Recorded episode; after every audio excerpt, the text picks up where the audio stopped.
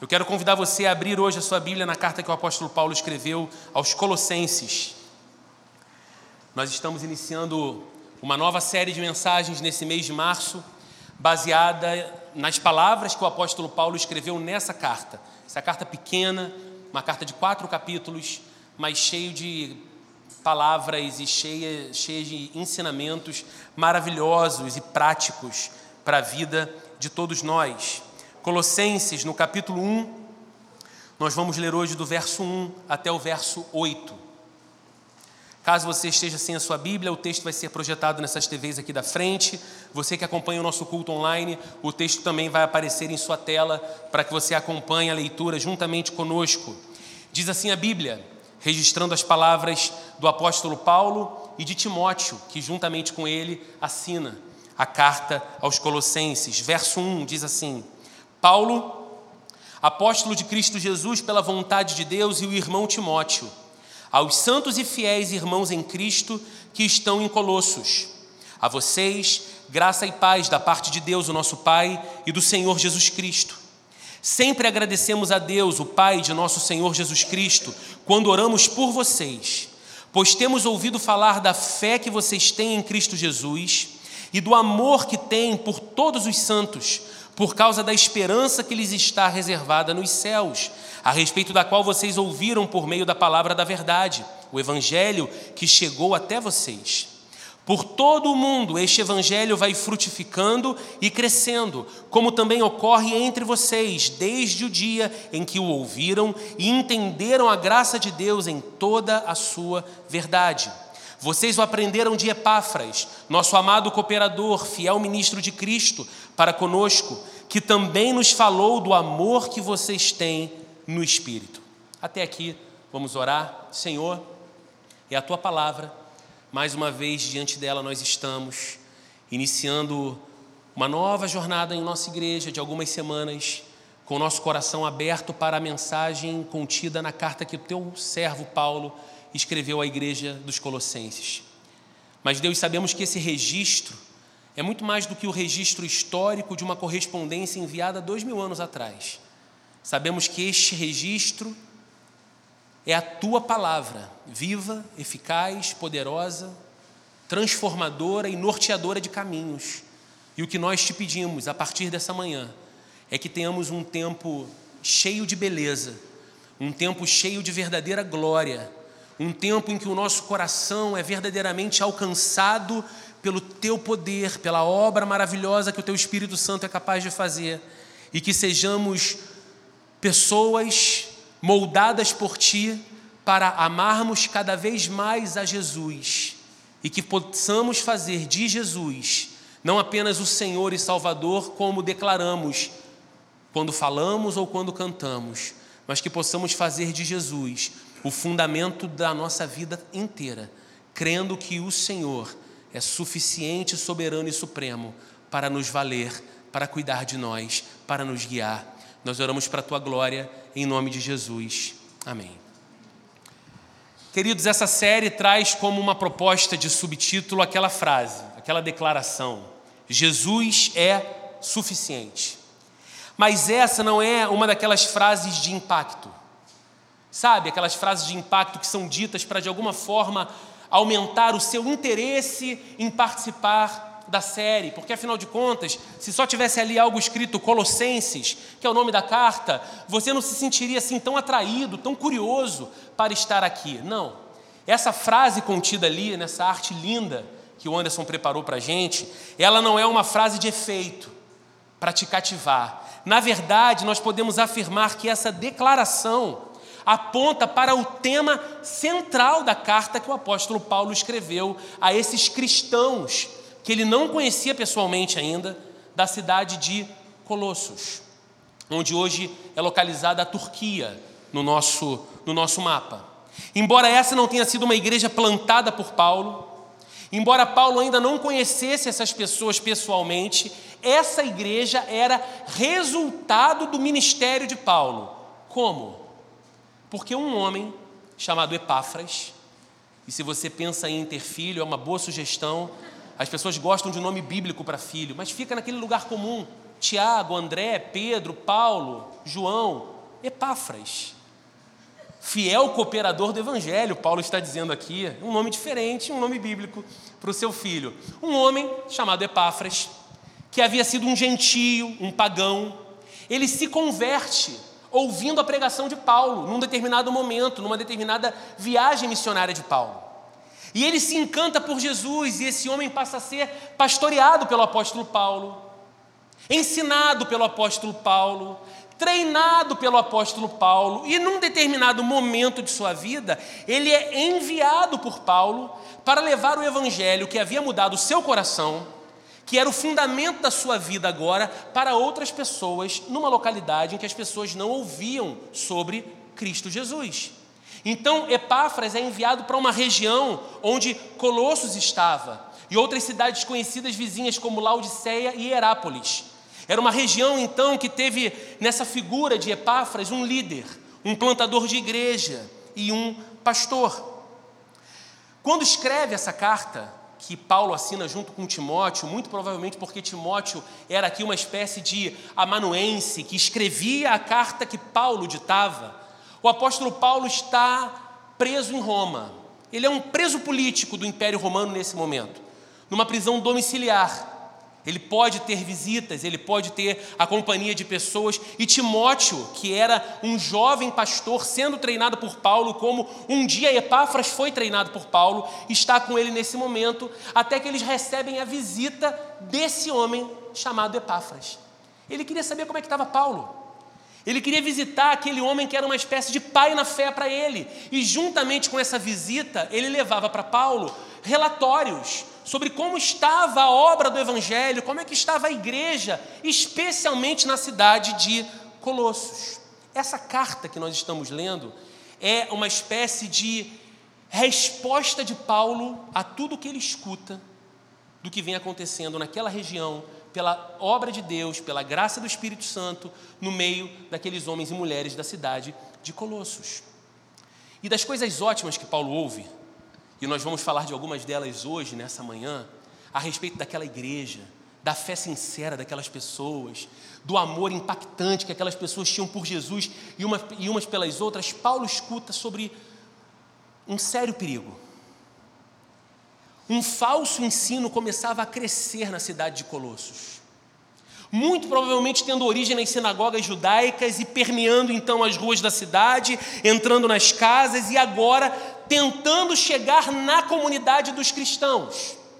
Esse falso ensino se tornou conhecido posteriormente como a heresia colossense. E o que, que consistia essa primeira séria heresia que o cristianismo teve que enfrentar? Em linhas gerais, a heresia colossense ensinava que somente a fé em Jesus não seria suficiente para a salvação, nem para uma vida próxima de Deus. Mas calma, a coisa não era bruta assim como eu estou falando, era sofisticada e sutil.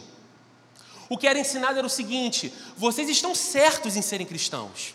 Claro, vocês estão certos em estarem na igreja cultuando a Jesus. Que bom e que necessário que Jesus fez por nós tudo o que ele fez, mas olha, existe uma espécie de vida espiritual, existe uma espécie de vida que Deus deseja comunicar a nós, que apenas crendo em Jesus, colocando fé exclusiva em Jesus, não nos habilitará para essa vida. Então, o que, que eles ensinavam em linhas gerais? Uma equação que a verdadeira religião consistia em Jesus mais alguma coisa. E o que era essa heresia? Era uma mistura, era uma colcha de retalhos, porque ele misturava ali um pouquinho de judaísmo, sobretudo do misticismo judaico, tinha um pouquinho de cristianismo, afinal de contas, estava acontecendo dentro das igrejas cristãs, tinha paganismo e tinha um elemento chamado gnosticismo. Eles falavam muito sobre o poder da gnose. O que era a gnose? Prometo que a ideia é não ser chato com isso aqui. Eles diziam o seguinte: existe um conhecimento secreto de Deus que só algumas poucas pessoas acessam através de uma espécie de expansão da mente que te desconecta da sua matéria, porque a matéria é ruim, mas a alma é elevada, o espírito é nobre, a mente faz parte dessa categoria, então eles ensinavam esse dualismo e diziam o seguinte: apenas quando você consegue sair dessa matéria corpórea é que você alcança, por uma elevação da mente, um conhecimento secreto de Deus. Essa é a origem do gnosticismo, inclusive. E essa heresia na cidade de Colossos misturava tudo isso. Qual era o conselho deles então? Qual era a sofisticação do convite deles? Misture tudo. Misture o melhor de cada crença religiosa. Essa é a sua parte. Isso é o que você tem que fazer. Misture tudo e pronto. Você terá a melhor e a mais eficiente religião. E me diz uma coisa: todo esse sincretismo aqui não te soa familiar? Toda essa mistura não te soa moderna? Veja, nós estamos falando de algo que aconteceu há mais de dois mil anos. Mas nós não estamos aqui fazendo uma visita de interesse histórico em algo que se deu no passado, mas que não se repete hoje. Isso aqui é um mergulho na natureza humana.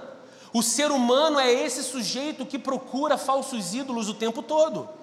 O ser humano é essa pessoa que busca os benefícios pessoais, ainda que ao custo da verdade. Você e eu vivemos hoje numa cultura pragmática, certo? As pessoas se importam cada vez menos com o que é a verdade.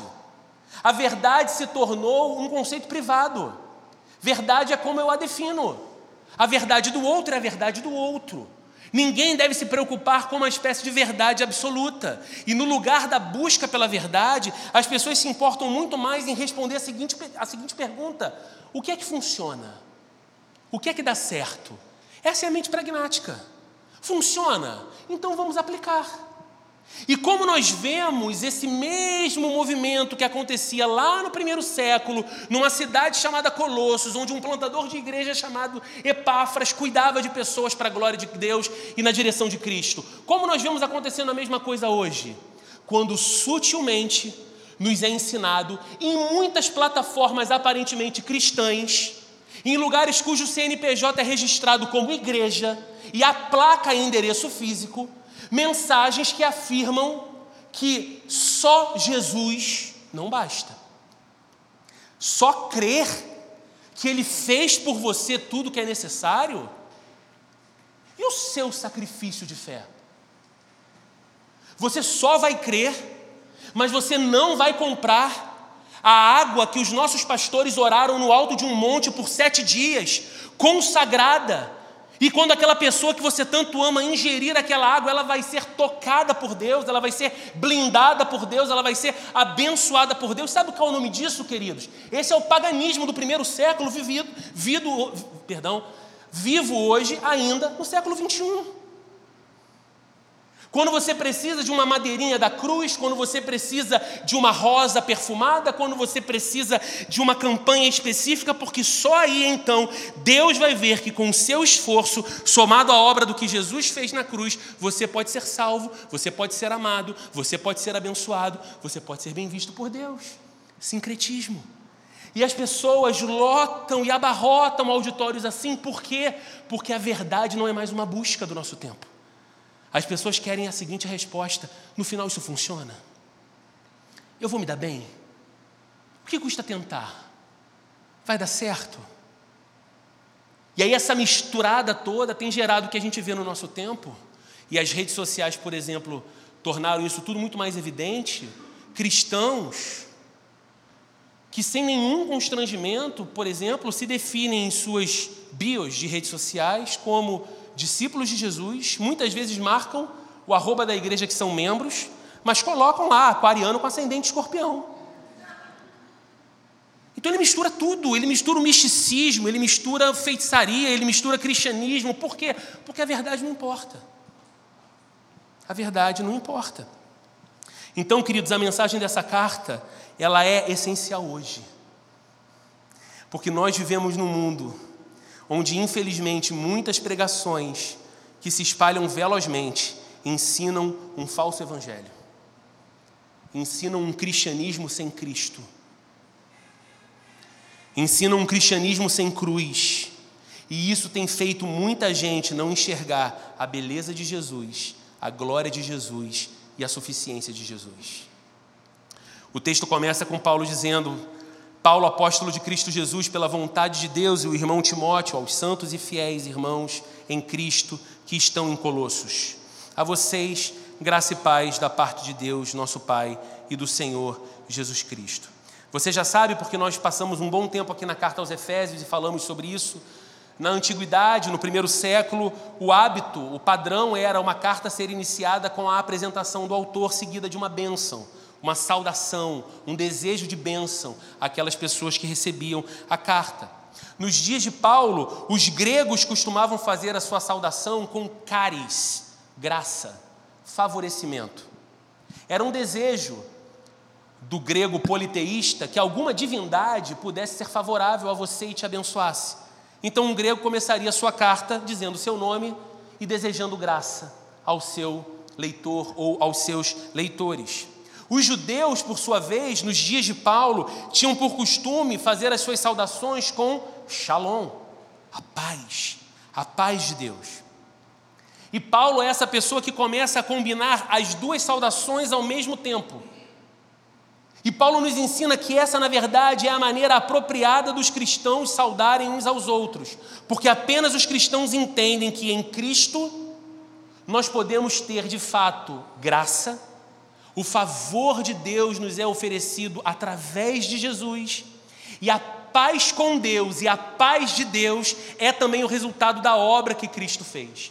Então, Paulo sempre escreve às igrejas irmãs dizendo: A vocês graça e paz. Mas Paulo também chama aqueles crentes da cidade de Colossos de santos e fiéis. E há duas razões para isso. Primeiro, Paulo chama esses irmãos de santos e fiéis porque em Cristo, pela obra de Cristo, eles foram separados de uma vida sem Deus, eles foram separados de uma vida longe de Deus para uma vida ao lado de Deus. Esse é o sentido mais original do termo santo. Santo é ser separado. Então, quando Paulo escreve que aqueles homens e mulheres eram santos em Cristo, ele estava dizendo: por causa da obra de Jesus, Deus separou vocês de um mundo em que Deus não importava para um mundo em que Deus se torna o centro. E, Deus, e Paulo chama esses homens e mulheres de fiéis, não apontando apenas para uma fidelidade pessoal deles, mas para a fé que eles tinham em Cristo. Vocês são fiéis em Cristo, vocês têm fé em Cristo. Mas há uma segunda razão pela qual Paulo chama esses homens e mulheres, de santos e fiéis. Era o reconhecimento dele, uma vez que, mesmo diante dos avanços desse, desse falso ensino que se espalhava na cidade, aqueles crentes se mantinham firmes e fiéis ao Evangelho. Eles persistiam. Então, Paulo recebe a notícia. Epáfras fala para ele: Paulo, a igreja está caminhando o povo está crescendo, as pessoas andam juntas, eles se cuidam, eles se respeitam, eles oram juntos, eles buscam a Deus, o coração deles está sendo transformado pelo poder da palavra de Deus. Mas, Paulo, na cidade, existe um ensino que está ganhando cada vez mais adeptos, ele atrai as pessoas, e Paulo fala: que ensino era esse? E quando Epáfras conta, Paulo fala: mas isso é um falso ensino. Isso desvia a pessoa do evangelho. E aí Epáfras diz: sim, Paulo, mas por enquanto a igreja resiste. E aí Paulo escreve então dizendo aos santos e fiéis que estão em Colossos, porque vocês estão resistindo. E aí ele segue: Sempre agradecemos a Deus, o Pai de nosso Senhor Jesus Cristo, quando oramos por vocês. Um pequeno parênteses aqui que eu acho muito bonito. Por vezes, na prática, nós temos dificuldade de orar até por nós, não é? Você tem um problema, você tem um desafio, você perde a noite de sono, você fica tenso com aquilo, você conversa com pessoas que você acha que podem te ajudar, mas você não tem a iniciativa, muitas vezes, de orar. Fala, Deus, eu estou vivendo essa situação aqui, isso está uma dificuldade, isso está roubando a minha paz. Senhor, me dá tua direção, me dá tua provisão, me dá teu escape, me torna sábio diante disso. A gente não ora, sempre. Muito mais dificuldade ainda nós temos de orar pelos outros, que nos pedem oração. Você encontra com alguém, você conversa com alguém, a pessoa fala assim: Poxa, ora por mim. Deixa de orar por mim, não. Às vezes ela diz o motivo, às vezes ela não diz o motivo, mas muitas vezes o que acontece com a gente, esquecemos, estamos muito ocupados. Agora, orar por quem você não conhece é mais complicado ainda, né? E o que Paulo está dizendo aqui? sempre agradecemos a Deus quando oramos por vocês. Essas pessoas não foram evangelizadas por Paulo, não foram pastoreadas por Paulo. Paulo não as conhecia pessoalmente. Paulo não tinha memória afetiva de, de churrasco com elas. Eram pessoas que Paulo sabia eram amadas por Deus, porque Deus as havia alcançado pela obra do Evangelho. Então Paulo orava por elas. A gente aprende com Paulo a uma vida de constante oração, mas ele segue. Agradecemos sempre a Deus quando oramos por vocês, pois temos ouvido falar da fé que vocês têm em Cristo Jesus e do amor que têm por todos os santos, por causa da esperança que está reservada a vocês nos céus, a respeito da qual ouviram por meio da palavra da verdade, o Evangelho que chegou até vocês. Queridos, Paulo começa aqui a dizer que ora em gratidão a Deus por duas realidades características da vida daquela igreja. E na verdade, essas duas realidades constituem os dois elementos que toda igreja cristã verdadeira deve manifestar e apresentar: fé e amor. Paulo diz: Eu sempre agradeço a Deus quando oro por vocês, porque tenho ouvido falar da fé que vocês têm em nosso Senhor Jesus Cristo e do amor que tem por todos os santos, por todos os irmãos, por toda a comunidade. Essa não era uma característica distintiva apenas da igreja colossense. Essa precisa ser uma marca distintiva de toda verdadeira igreja cristã. Um teste se uma igreja é verdadeira é quando ela manifesta em sua essência essas duas características: fé e amor. O primeiro elemento distintivo da verdadeira igreja, então, é fé, mas não uma fé qualquer. Não uma fé que é simplesmente dizer eu acredito em Jesus. É fé exclusiva em Jesus. O que Paulo está dizendo é: eu agradeço a Deus porque tenho ouvido falar da fé que vocês têm em Cristo Jesus. A fé resistente de vocês nele.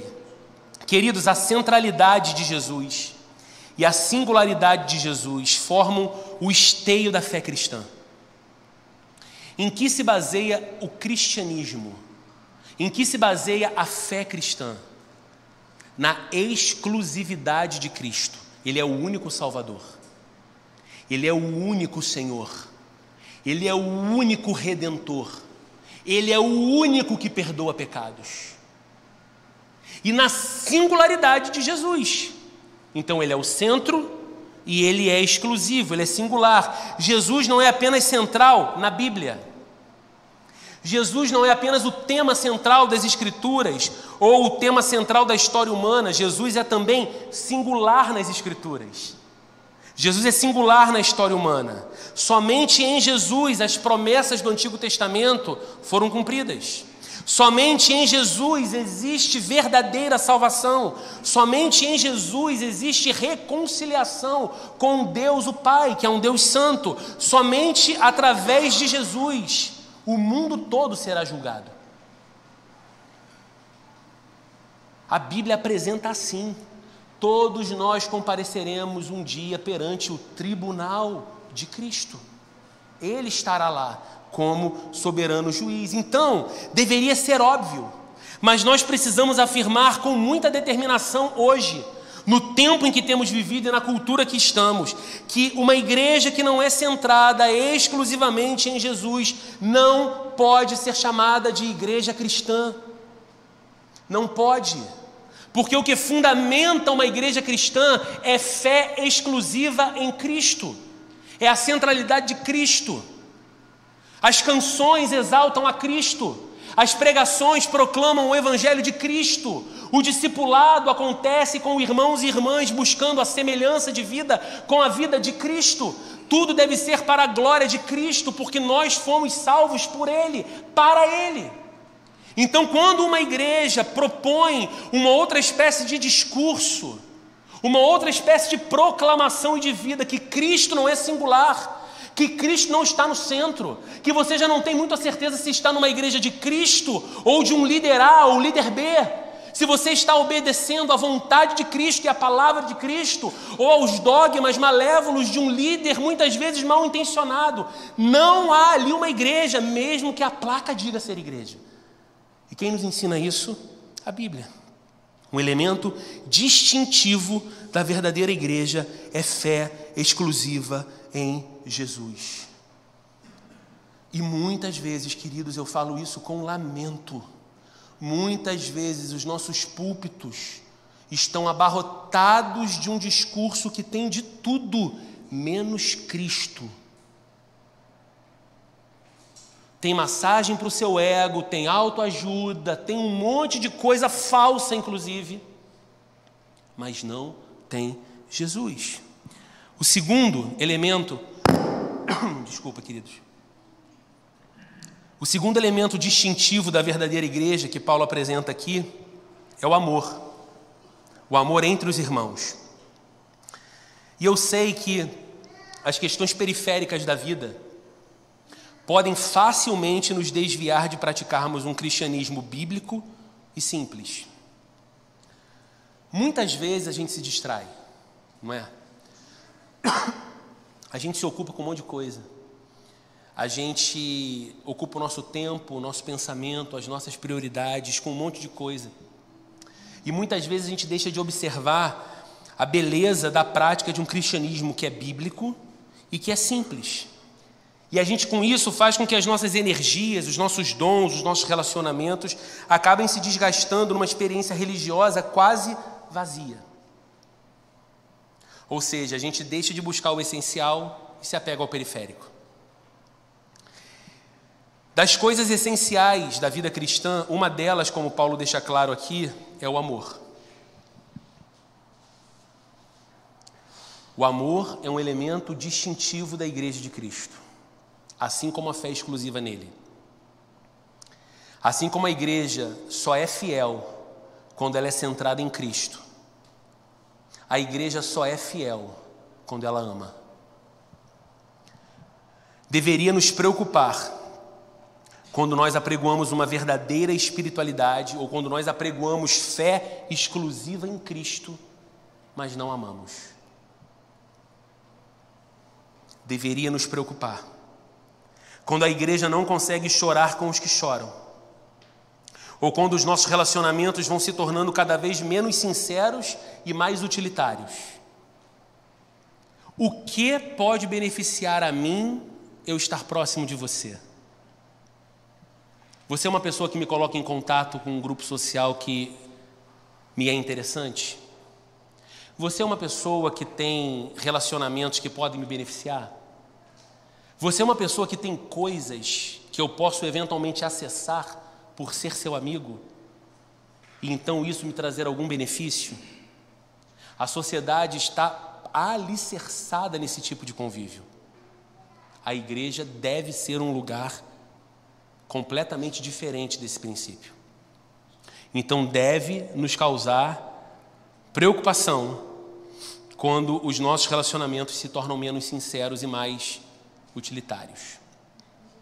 Deveria nos constranger quando o mundo age com mais graça e mais misericórdia com o caído do que o povo de Deus é capaz de agir. Povo de Deus que aprendeu com Jesus a ter misericórdia do caído.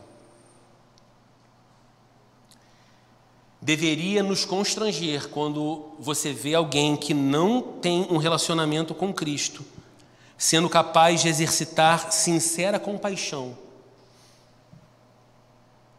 de uma moça que teve a sua vida marcada para sempre por uma violência sexual. Deveria nos causar sincero constrangimento quando é a sociedade não cristã que não apenas se comove, mas se movimenta na direção de agir e fazer o bem a pessoas que estão em extrema necessidade e vulnerabilidade. Enquanto nós cruzamos os braços e falamos, sim, mas esse não é o papel principal da igreja, porque o papel principal da igreja é pregar o evangelho. É. O papel principal da igreja é pregar o evangelho. E a marca distintiva da igreja é pregar o Evangelho com fidelidade e viver o amor de Deus manifesto no mundo. Então, quando esse amor pede de nós ação, Cabe a nós agir. Quando esse amor pede de nós que a porta aberta para a proclamação do Evangelho seja o pão na mesa de quem tem fome, deve caber a nós colocar o pão na mesa de quem tem fome. Nós deveríamos estar mais preocupados quando a igreja passa a definir a sua experiência de fé a partir dos seus ajuntamentos solenes e não dos seus relacionamentos diários. Queridos, por que a gente enfatiza tanto pequeno grupo aqui? Porque é mais um programa que a gente quer você ocupado com as muitas ocupações que você tem da vida? Não. Você é muito ocupado, eu também sou. Você gosta de descansar quando chega em casa? Eu adoro. Tem vezes que a agenda do meu dia, porque eu estou atendendo e conversando com pessoas, vai acabar às 11 da noite. Eu adoro chegar em casa e descansar. Eu adoro brincar com os meus filhos. Mas por que, que nós insistimos em momentos de comunhão entre as pessoas no meio da semana? Porque a igreja não se resume a ajuntamento de domingo. A igreja não se resume a esse momento em que você para contando os minutos esperando a hora que eu acabo de falar para você sair e almoçar e cumpriu a sua meta espiritual da semana, participou do culto. Igreja é comunidade. Igreja é relacionamento, igreja é família da fé. E queridos, o que prova a nossa espiritualidade não é o que a gente sabe. O que prova a nossa espiritualidade não é o que a gente diz. O que prova a nossa espiritualidade é o amor que a gente demonstra que prova a espiritualidade cristã é o amor cristão. Por isso, Paulo está dizendo: Eu sempre agradeço a Deus quando oro por vocês, porque tenho ouvido falar da fé que vocês têm em Cristo Jesus e do amor para com todos os santos. É lindo saber que vocês se amam, mesmo quando as pessoas não são mais capazes de se amar. Nós somos naturalmente seres construtores de máscaras. E essas máscaras tendem a esconder aquilo que é nitidamente carnal e vergonhoso em nós a gente se defende. Mesmo em tempos de rede social, que as pessoas acham que o bacana é evadir aquilo que é privado, as pessoas têm o cuidado de só projetar aquilo que é bacana nelas mesmas. Como eu quero que você me veja, é como eu vendo a minha imagem. Essas são as nossas máscaras. E assim, usando máscaras bem elaboradas, nós podemos falar sobre fé sem de fato crer Usando máscaras bem elaboradas, nós podemos pregar contra o pecado sem intimamente repudiar aquele pecado contra o qual pregamos. Nós podemos, com essas máscaras que usamos, fazer exposições sobre o amor e na manhã seguinte, em nosso benefício, prejudicar o nosso irmão. Mas falamos no domingo amém para a mensagem que falava da importância do amor. Mas o meu amor acaba quando o meu benefício começa. Um mecanismo que claramente prova o nosso cristianismo, então, queridos, é esse: atos de amor. Eu não tenho tempo de abrir o texto com você, mas eu sei que você conhece a passagem que Paulo fala sobre o amor aos Coríntios. E ele coloca no amor várias ações. Ele diz que o amor é paciente, que o amor é bondoso, que o amor não se exaspera, que o amor não trata com violência. E aí ele diz: o amor tudo sofre, tudo crê, tudo espera, tudo suporta. Se você é o tipo de pessoa que fala, eu não gosto da Bíblia porque ela fala de coisas que não são práticas para a vida, você está lendo a Bíblia errado. Porque o que fala e exalta coisas que não são práticas, muitas vezes são as canções que nós gostamos de cantar, sobre o amor que não nos levam a amar. A Bíblia está dizendo a mim e a você que amor, de fato, precisa de estruturas concretas pelas quais possa se manifestar que é muito fácil dizer que eu amo a Deus numa relação que é íntima e subjetiva com Deus, mas quando eu entendo que fui amado por Deus e então respondo ao seu amor com o meu amor sincero, imediatamente eu escuto dele o seguinte: agora viva, o que eu peço de você é viva a vida que eu vivo, viva uma vida de amor. Você reconhece que eu te amo, vive agora, viva agora uma vida de amor, ame o seu próximo, ame o seu irmão, faça com o outro o que eu faço com você. E aí você precisa de estrutura completa. De estrutura concreta, melhor dizendo, para manifestar esse amor. Paulo diz que esses elementos estavam presentes entre os colossenses. Mas em que se baseavam a fé e o amor daquela igreja? Ele diz aqui, por causa da esperança. Vocês têm fé e amor por causa da esperança que está reservada a vocês nos céus, a respeito da qual ouviram por meio da palavra da verdade, o evangelho que chegou até vocês. Quando Jesus ressuscitou dos mortos e subiu ao céu, ele deu à humanidade a certeza e a garantia de que um dia, um dia, os salvos estarão com ele. Saber disso e confiar de fato nisso, nessa verdade, faz com que cada cristão tenha fé em Jesus e move cada cristão a ter amor uns pelos outros. O que Paulo estava dizendo é: por que, que vocês vivem uma vida de fé e amor? Porque existe uma esperança no coração de vocês, que é na verdade uma certeza, uma garantia do que vocês vão viver por toda a eternidade que a vida eterna é fartar-se na glória desse Deus em quem hoje vocês têm fé e viver a realidade mais bela do amor a esse Deus e aos semelhantes seus que estarão com você eternamente diante dele. Então vocês antecipam aqui agora uma realidade que será concreta lá e além. É o encontro com Jesus e o desejo de estar com Ele que permeia cada exortação para uma vida terrena voltada para Deus em santidade e em fidelidade. Você sabe disso, a Bíblia diz com frequência que os cristãos estão no mundo, mas os cristãos não são do mundo, certo? O destino, a moradia de cada crente em Jesus já estão reservados. Paulo diz: a esperança que lhes está reservada nos céus. Por isso, importa que os cristãos amem uns aos outros, importa que os cristãos vivam de maneira digna de Cristo, Importa que os cristãos creiam de fato no Senhor Jesus, façam o que tem que ser feito nessa vida e preguem o Evangelho. Por quê?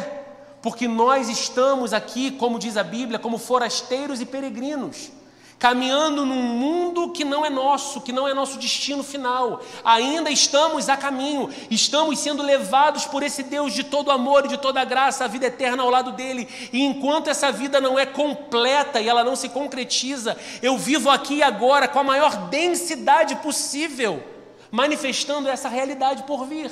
Uma vida de fé em Cristo, em que Jesus é o centro da minha vida, e uma vida de amor aos meus irmãos. Como que eles chegaram a essa esperança? Como que aquela igreja colossense tinha essa esperança tão forte que os fazia crer e amar? O texto que nós lemos diz, verso 5, na segunda parte, e o verso 6, a respeito da qual ouviram por meio da palavra da verdade, o evangelho que chegou até vocês por todo o mundo, este evangelho vai frutificando e crescendo, como também ocorre entre vocês, desde o dia em que ouviram e entenderam a graça de Deus em toda a sua verdade. Queridos, eles só escutaram sobre a esperança eterna por causa da pregação do evangelho. Evangelho que Paulo chama aqui de a palavra da verdade. Sabe o que nós fazemos quando não pregamos o Evangelho, mas abrimos todos os domingos as portas das nossas igrejas na cidade? Nós ensinamos a sociedade a tentar uma espécie de esperança que não se sustenta em si mesmo. Se nós abrimos as portas da nossa igreja, mas não pregamos o Evangelho de Cristo, não pregamos a palavra da verdade, Recebemos e recebemos e recebemos cada vez mais pessoas, mas sonegamos a elas o acesso à verdade de Deus, o Evangelho, como ele é claramente anunciado na Bíblia. Nós não estamos ensinando essas pessoas a terem esperança, ou uma esperança que se sustenta. Nós estamos ensinando essas pessoas a se frustrarem com uma falsa expectativa. Porque o que pode dar uma esperança viva que modela a vida de alguém é o conhecimento a palavra da verdade, o Evangelho, como Paulo diz aqui. Os colossenses ouviram o Evangelho através da pregação de Epáfras. Mas o Espírito Santo se encarregou de fazer com que a mensagem frutificasse e crescesse na vida deles agora e através da vida deles também. Olha como é bonito o que Paulo está dizendo, gente. Aqueles cristãos agora faziam parte de uma grande multidão de milhares e milhares que no mundo inteiro ouvia as boas novas e cria em Jesus. Ele diz: por todo o mundo, esse evangelho vai frutificando e crescendo. Paulo está preso. Nesse momento, Paulo não pode partir por todo o mundo, mas o Evangelho estava livre. O Evangelho estava alcançando vidas, mudando eternamente o destino das pessoas e por isso Paulo estava orando agradecido. Era como se ele dissesse: toda vez que eu oro a Deus, eu dou graças a Ele por vocês, sabe? Porque Epáfras me contou que pregou o Evangelho que aprendeu de mim, ele pregou para vocês. E esse Evangelho é tão diferente da mentira que agora é anunciada na cidade de vocês. E como resultado do Evangelho, e, do, e, o resultado de vocês terem crido em Cristo, vocês têm agora amor uns pelos outros, porque vocês sabem da esperança que está reservada para vocês em Cristo.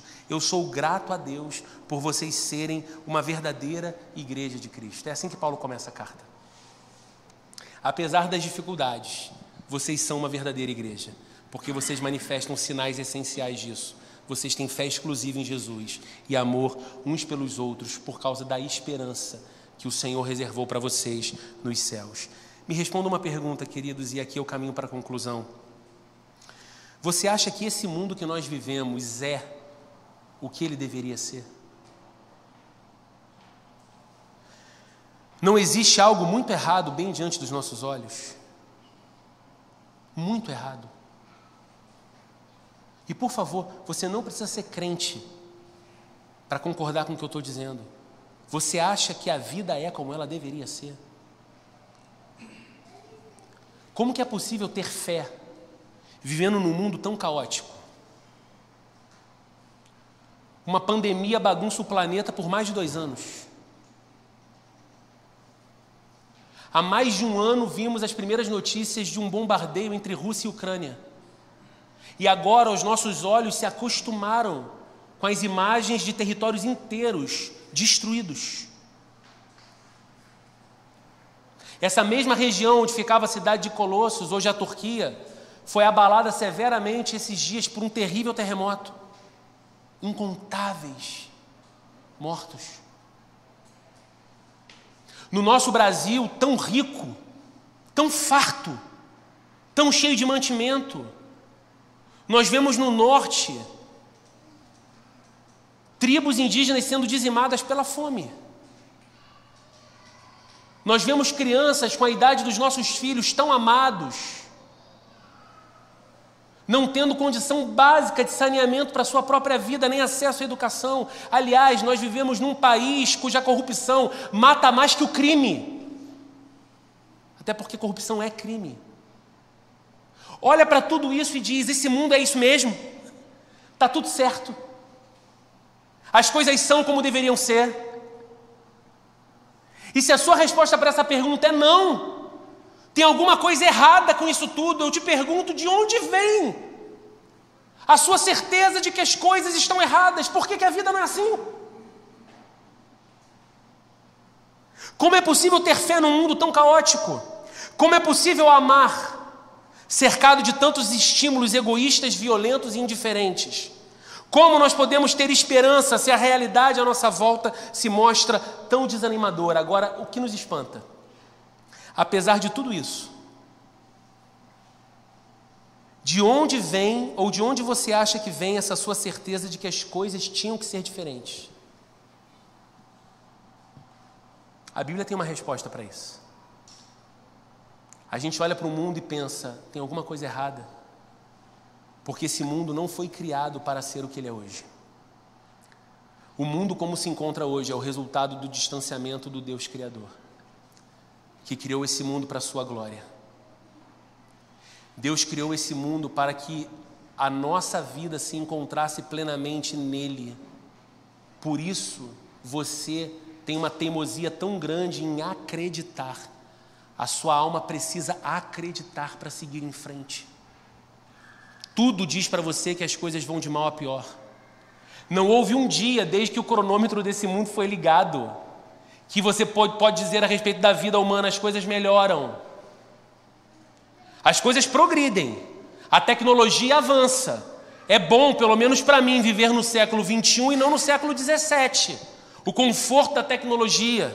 Imagine o calorão que fez ontem se você não tivesse um ventilador ou um ar-condicionado para te refrescar. Essas coisas são ótimas, mas a despeito de toda evolução intelectual, científica, tecnológica, o nosso mundo avança em maldade. Nós estamos o tempo todo escutando um pouco atordoados sobre a possibilidade de um crescimento de guerra, não mais nesses moldes de bombardeio de outros territórios, mas de guerra nuclear. Com uso de armamento nuclear. E a gente fala: de onde vem a sanidade dessas pessoas? O que essas pessoas estão fazendo com a inteligência delas? O que essas pessoas fizeram com o bom senso delas? Por que, que é assim, queridos? Porque esse mundo está longe do Deus que Cristo nos chamou para estar perto de novo. Por que, que você acredita? Porque o seu coração foi criado para ter fé. É por isso que Paulo diz a essa igreja: vocês são uma igreja verdadeira, porque vocês têm uma fé exclusiva em Jesus. Vocês encontraram aquele que reconecta vocês com o propósito para o qual vocês foram criados Cristo. Por que, que você não se rendeu ao total ceticismo, mas continua sendo alguém que precisa acreditar para continuar? Por que você tem tanta necessidade de amar e de receber amor, mesmo testemunhando tantas coisas contrárias ao amor todos os dias? Por que, que você ainda deseja colocar filho no mundo? Nesse mundo. Porque apesar de tudo, você ainda sente que uma espécie de teimosia tenta te convencer que ter esperança é essencial. Sabe por quê, queridos? Porque nós fomos criados para um outro mundo. E em Cristo nós fomos chamados para manifestar aqui e agora as realidades deste outro mundo, do qual fé exclusiva em Jesus, esperança inescapável e amor, que é a vida que Deus vive, são essenciais. Então, se você me ouve hoje e é um discípulo de Jesus, mas talvez a sua vida esteja sendo mais pautada, não em Cristo como centro, mas em você mesmo como centro, hoje a graça de Deus te convida a reajustar o teu foco. Se você tem sido alguém cheio de esperança, mais nesse mundo do que na promessa da eternidade que Deus te fez, a graça de Deus te convida a reajustar o seu foco. Se você tem sido alguém que tem se dedicado muito a encontrar o amor que enche a sua vida de significado, em ser aceito pelas pessoas que você quer que te aceitem, e começa a falar, a se vestir e a andar e a frequentar os mesmos lugares daquele grupo que você gostaria de ser parte, a graça de Deus te lembra que o Todo-Poderoso Deus te aceitou como você estava e está transformando diariamente a sua vida para a glória dele, pela graça do Filho dele. Você não precisa mais viver mascarado, sendo quem não é. Volte a colocar Cristo no centro e volte a viver a vida que Deus vive. Viva uma vida de amor. Sabe por quê? A igreja só vai ser uma igreja verdadeira quando ela for constituída de pessoas que são cristãos verdadeiros, que vivem uma vida de fé centrada em Cristo e uma vida de amor uns pelos outros. Que você e eu sejamos inspirados pelo Senhor a andar no caminho que Ele tem para nós.